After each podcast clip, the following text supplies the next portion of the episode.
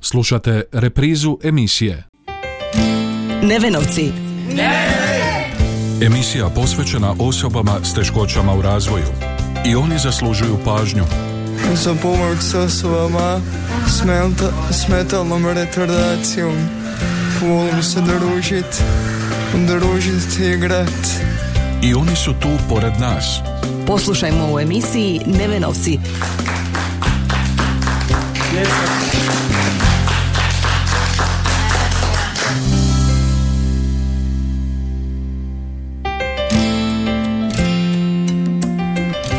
Srdačan pozdrav, poštovani slušatelji na početku i današnjeg druženja u emisiji Nevenovci.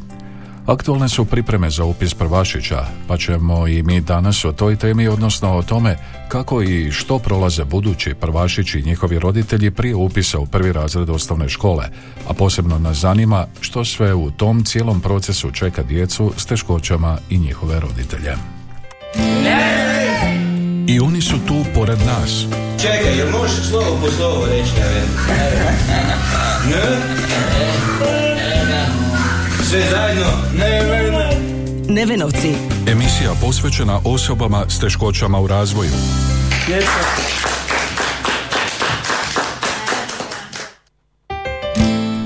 Za današnju temu otišli smo u osnovnu školu Vladimir Nazor gdje smo s pedagoginjom Vericom Kuharić-Bučević i defektologinjom Kristinom Klemen razgovarali o pripremama za upis prvašića. To je vrlo osjetljiva tema, slažu se naše sugovornice, a pedagoginja Verica Kuharić-Bučević upoznala nas je s procedurom utvrđivanja psihofizičkog stanja djece za upis u prvi razred.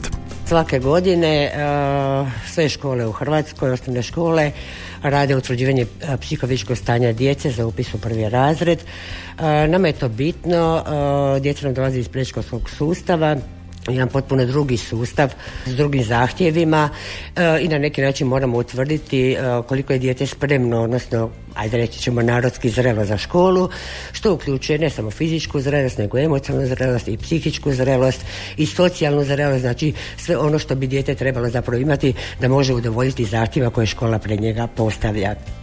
Mi sami postupak radimo službeno prema pravilniku o utvrđivanju psihofizičkog stanja djece na početku školovanja, osnovnoškolskog školovanja i postupak u, u pravilu kreće u veljači, znači krećemo negdje prvi ili drugi tjedan u veljači sa pred prijavama. Svaka škola ima svoje upisno područje, znači popisane ulice koje pripadaju tom upisnom području, škole dobiju popise iz upravnog odjela za obrazovanje. Na temelju tog popisa mi provjeramo i roditelji nam se javljaju u nekih dva tjedna napred prijavu gdje nam ostavljaju svoj kontakt telefon. Na temelju toga mi vidimo koji, koji su nam se roditelji javili, koji se roditelji nisu, pa ih eventualno kontaktiramo. Imaju, ima roditelja koji su promijenili adrese ili više nisu u Đakovu ili su možda u inozemstvo. Kada dobijemo sve podatke, a, mi upućujemo roditeljima jednu brošuru gdje im nešto opisujemo u školi i cijelom tom postupku utvrđivanja.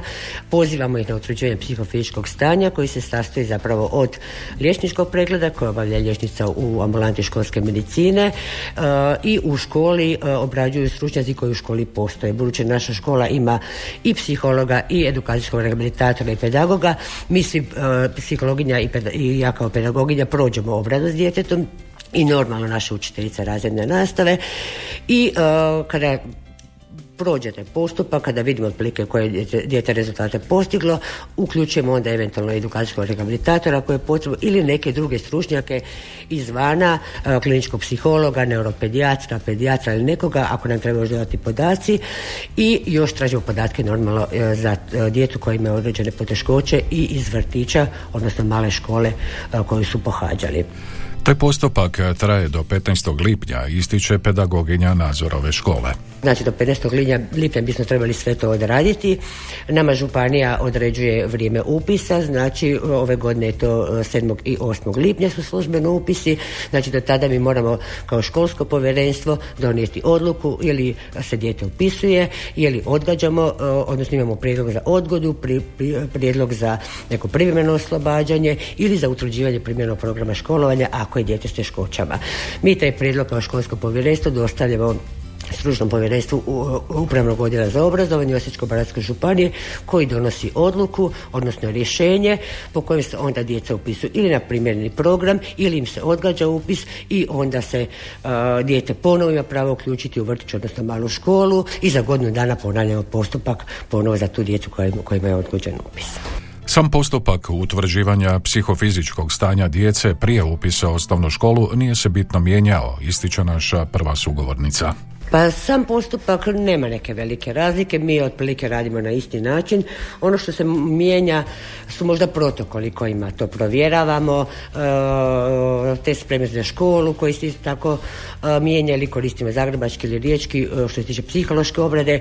Mi svoje protokole uvijek dorađuju, dorađujemo jer nekako iz generacije u generaciju nam se e, događa da djeca imaju ili više grafomotoričkih poteškoća ili više jezičnih komunikacijskih poteškoća, onda mi protokole svoje na neki način tako slažemo da možemo saznati pravo stanje, pa da onda možemo dijete uputiti ako je potrebno ili logopedu ili, ili nekim drugim stručnjacima tako da u vezi toga sam protokol, sam postupak ne možda su roditelji malo onako uzbuđeniji više tome posvećuju pozornosti više im je to važno. I tu na kraju na neki način se mijenjamo jer za svakog roditelja pozovemo svakom roditelju omogućimo zadnjih možda jedno 5-6 godina da dođe da vidi potpuno rezultate i pedagoškog i psihološkog pregleda, porazgovaramo, razjasnimo neke stvari. Mislim da to roditeljima je jako važno. Djeca su nam u mnogim stvarima e, kognitivno vrlo spremna, međutim u socijalnom, u emocionalnom e, dosta je poteškoća, dosta je nezgledu, grafomotoričkom, vjerojatno odraz vremena digitalizacije, mobitela, e, računala, e, tako da im je fina motorika još uvijek prilično loša. E, manje možda komuniciraju, više su orijentirane na te digitalne alate, manje možda razgovaraju, možda manje pričaju, onda ima poteškoće da se u artikulaciji pojedinih glasova, znači isto neke velike poteškoće, ali nešto što bi se trebalo zapravo ispraviti, jer na pravilnom izgovoru zapravo počiva nama i pozna, u, u, početno čitanje i pisanje, odnosno poznavanje slova i, i uh, čitavanje, jel, odnosno glasna analiza i sinteza.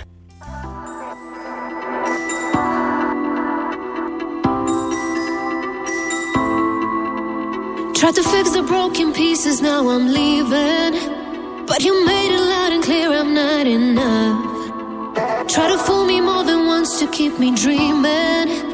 Cause you knew the truth will tear us apart. If you pull me down, then I'll come around and rise up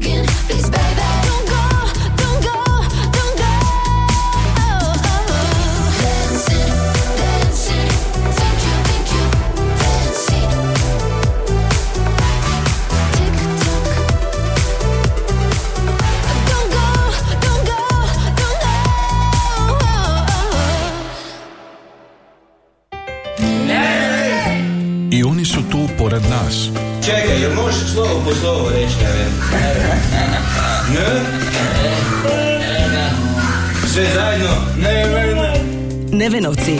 Emisija posvećena osobama s teškoćama u razvoju.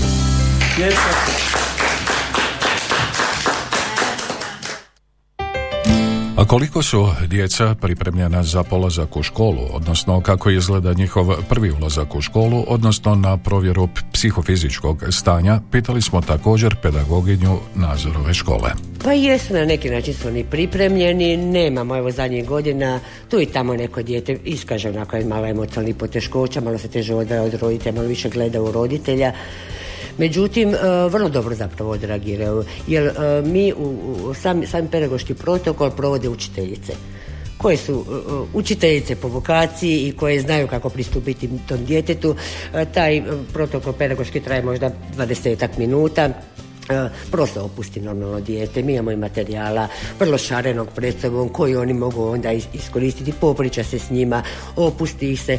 Tako da oni što se tiče samog protokola nema nekih velikih problema. Nema čak evo, ni prošle godine u onoj specifičnoj situaciji epidemiološkoj kad su, kad su malta na jedan po jedan ulazili ovdje, e, nije bilo nekih problema.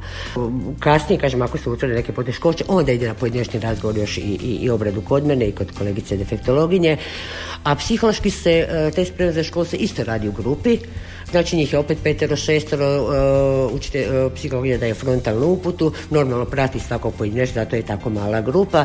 Tako da oni u, u biti dobro funkcioniraju. Imaju oni dosta u, u vrtiću stvari koje su već prošli, tako da ne vidim nekih velikih problema. Kažem tu i tamo, a to opet ovisi o svakom djetetu pojedinačno.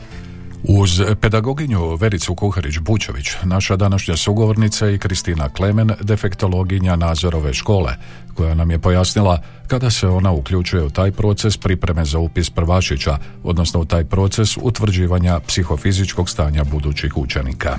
U biti je rehabilitator e, uključen kroz e, cijeli postupak, nekako od početka, od te same organizacije, ovaj, ovo što je sada e, pedagoginja objasnila, međutim ono specifično e, kad kreće e, taj edukacijsko-rehabilitacijski dio je tijekom pedagoškog protokola gdje upravo kad učiteljice testiraju djecu, onda se tu uključujem i ja gdje e, promatram znači kako nam djeca funkcioniraju e, radim s djecom koja su ranije e, pokazala određene poteškoće koje imaju primjerice odgodu ili znamo da su djeca koja bi mogla biti u riziku od, od poteškoća pri uključivanju u školovanje.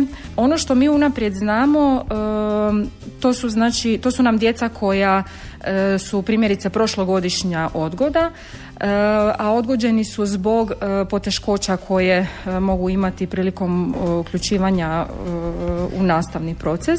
Te znamo za djecu koja, za koju su nam roditelji rekli ranije da bi mogli imati određenih poteškoća. E, tu nam se još dakle na, samim, na samom testiranju pojave naravno djeca koja imaju određenih poteškoća za koje e, to nismo znali pa ćemo onda utvrditi tijekom, e, tijekom samog postupka i za njih onda predložiti ili možda odgodu da imaju još godinu dana za dostizanje te zrelosti i spremnosti za školu ili ćemo predložiti određeni drugačiji oblik školovanja te ih na taj način uključiti u nastavni proces. Ono što bi bilo dobro e, je to da e, ako roditelj pri samoj predprijavi već za e, upis djeteta na, na testiranje zna da dijete ima određenih poteškoća, da možda to i kaže, pa se onda možemo i mi bolje pripremiti i na taj način organizirati samo utvrđivanje psihofizičke zrelosti, te možda i ranije ovaj, utvrditi nekakav drugi prijedlog školovanja. Zapravo i je prijedlog pravilnika da se to učini negdje do polovice četvrtog mjeseca e, kako bi se ukoliko je potrebno ili donio određeni prijedlog za drugi oblik školovanja ili možda e, tražio pomoćnik u nastavi što sve trebamo nekako odraditi ranije da bi se cijela procedura mogla ispoštivati do početka e, nastavne godine jer to su sve neki postupci koji traju. A što je dosadašnja praksa pokazala? Koje su to najčešće teškoće, odnosno problemi koji se javljaju kod budućih prvašića? Pitali smo defektologinju Kristinu Klemen. Pa evo najčešće, kao što je već pedagoginja ispomenula, e, u zadnje vrijeme su nam to većinom poteškoće vezane uz grafomotoriku, uz oštećenja jezično-govorne glasovne komunikacije. E, međutim, to su možda neki problemi koji se kasnije iskažu u nastavi tijekom prvog, drugog razreda kad krećemo sa, sa početnim čitanjem, kasnim čitanjem i pisanjem. A teškoće s, s kojima nam djeca već dođu, dakle koje su možda vidljivije, pa imamo zdravstvenih poteškoća kod djece koje su na prijašnjem nekakvom dugotrajnijem liječenju kao što su ne znam maligne bolesti, neke kronične bolesti i slično. E, imamo učenike s poteškoćama iz e, spektra autizma, imamo imat ćemo učenicu koja ima poteškoće sa sluhom. To su zapravo intelektualne poteškoće su nam tu. Još bih htjela napomenuti i to da osim upisa u redovni oblik školovanja, dakle po redovitom programu, E, mi imamo u ovoj školi, kao što već svi znaju, naše posebne odjele gdje se djeluju, školuju djeca na posebnom programu i naše odgojno-obrazovne skupine E, gdje su djeca e, koja se školuju po nešto drugačijem programu za stjecanje kompetencija u aktivnostima svakodnevnog života i rada, te zapravo i tu djecu mi nešto ranije obradimo da bismo mogli na vrijeme donijeti e, taj primjereni oblik školovanja za njih i uključiti ih u odgovarajuću skupinu, odnosno posebni odjel.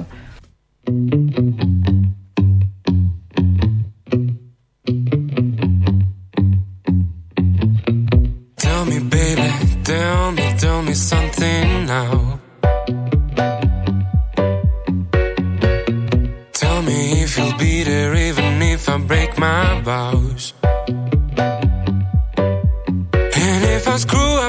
begun.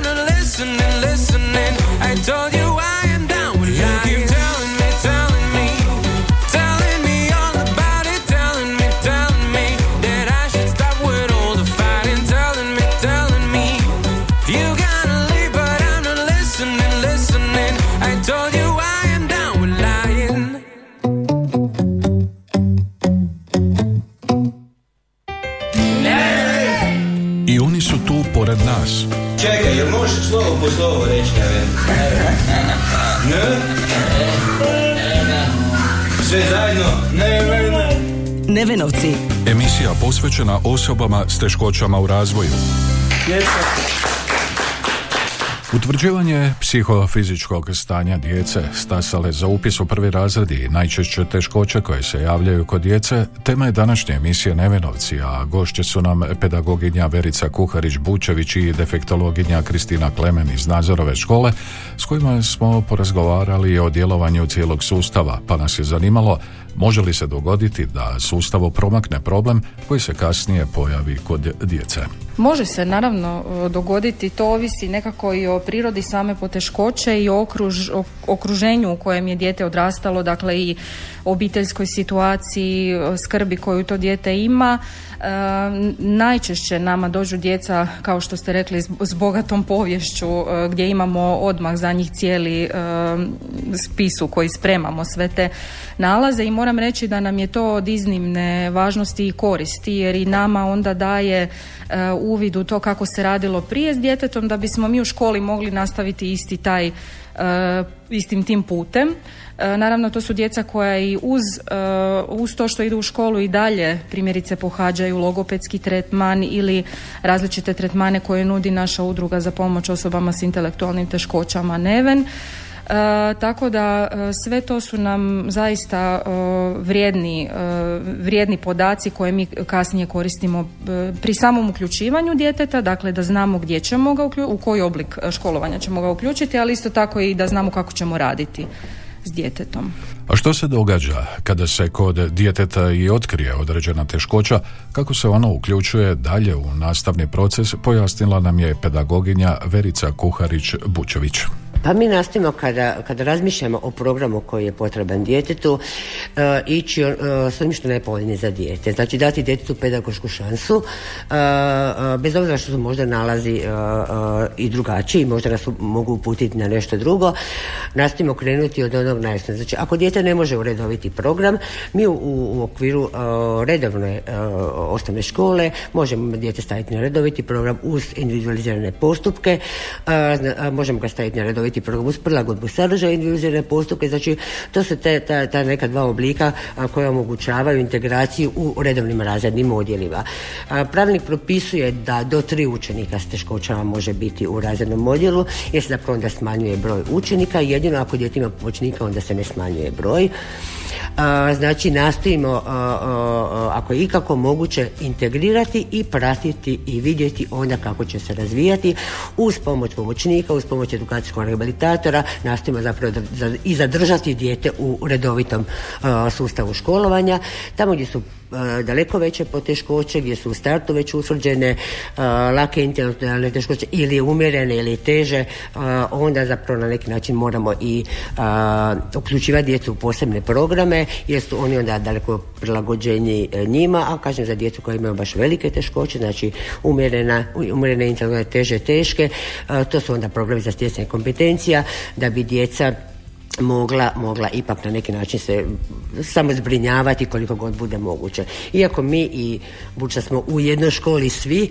i svi su oni naši, nastojimo ih povezivati kroz različite aktivnosti, ipak tu inkluziju na neki način provesti, iako su u posebnim odjelima i odgledno obrazovnim skupinama. Iako sustav regulira tu problematiku, ipak u praksi je potrebna snalažljivost u situacijama koje se mogu dogoditi, kaže defektologinja Nazorove škole Kristina Klemen, naglašavajući također i ulogu roditelja u cijelom procesu utvrđivanja zrelosti djece za upis u školu. Pa zapravo što se tiče samog sustava, e, tu se nekako uvijek e, moramo biti snalažljivi pa e, nekakvim svojim e, znanjima i iskustvom uspijemo pokriti ono što možda e, su i nekakvi nedostaci primjerice te same tranzicije između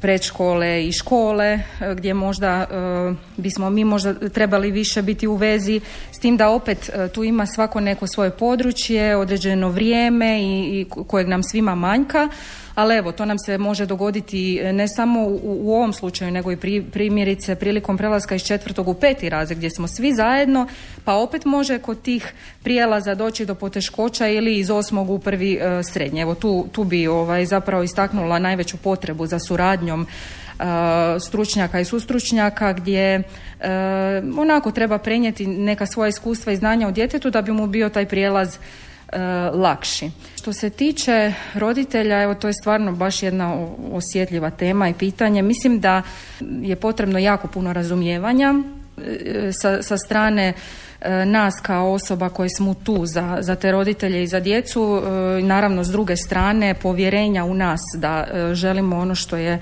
najbolje i najpovoljnije za to dijete i za tu obitelj.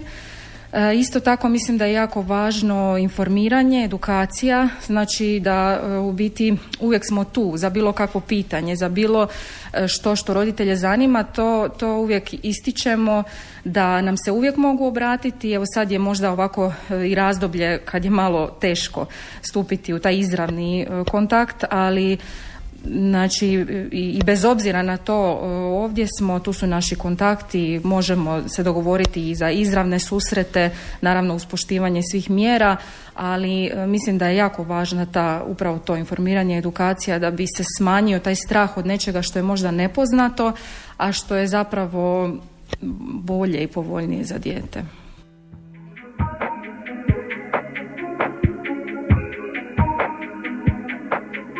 I'm on an island,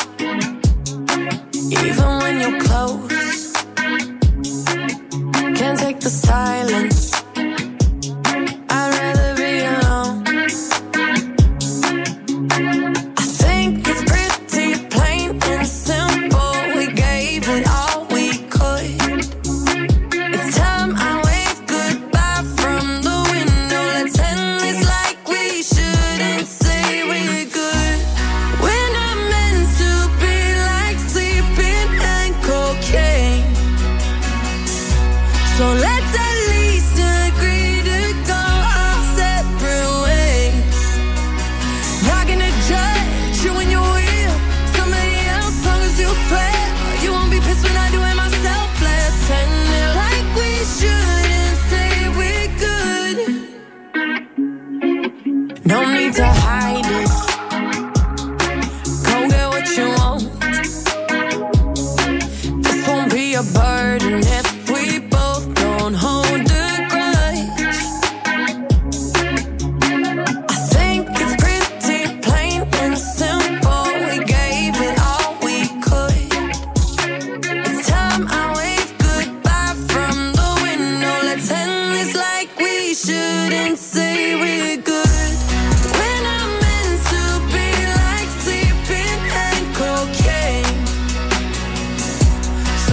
said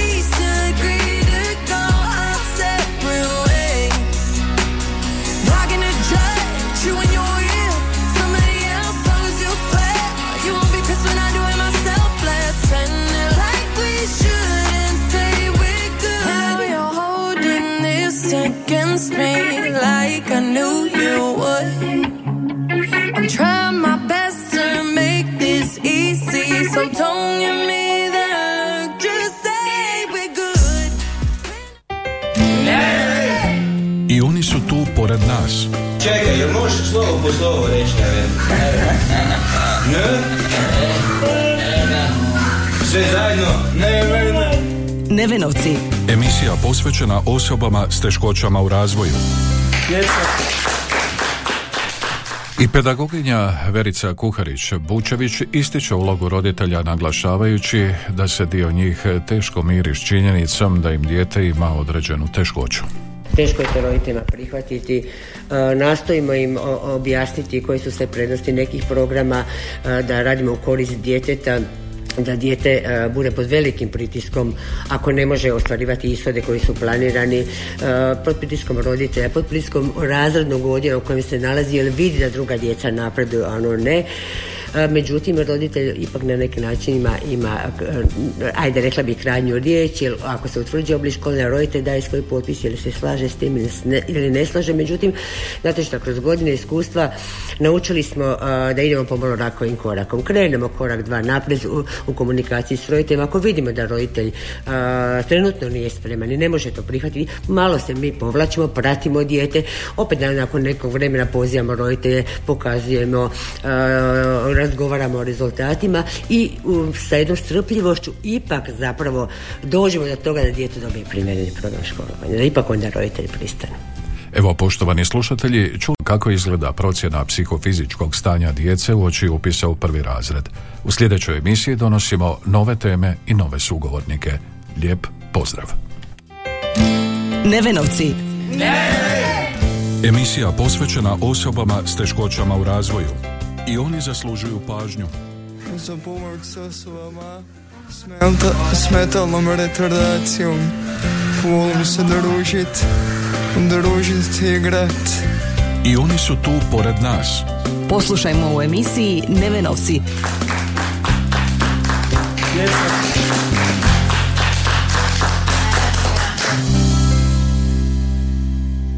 smo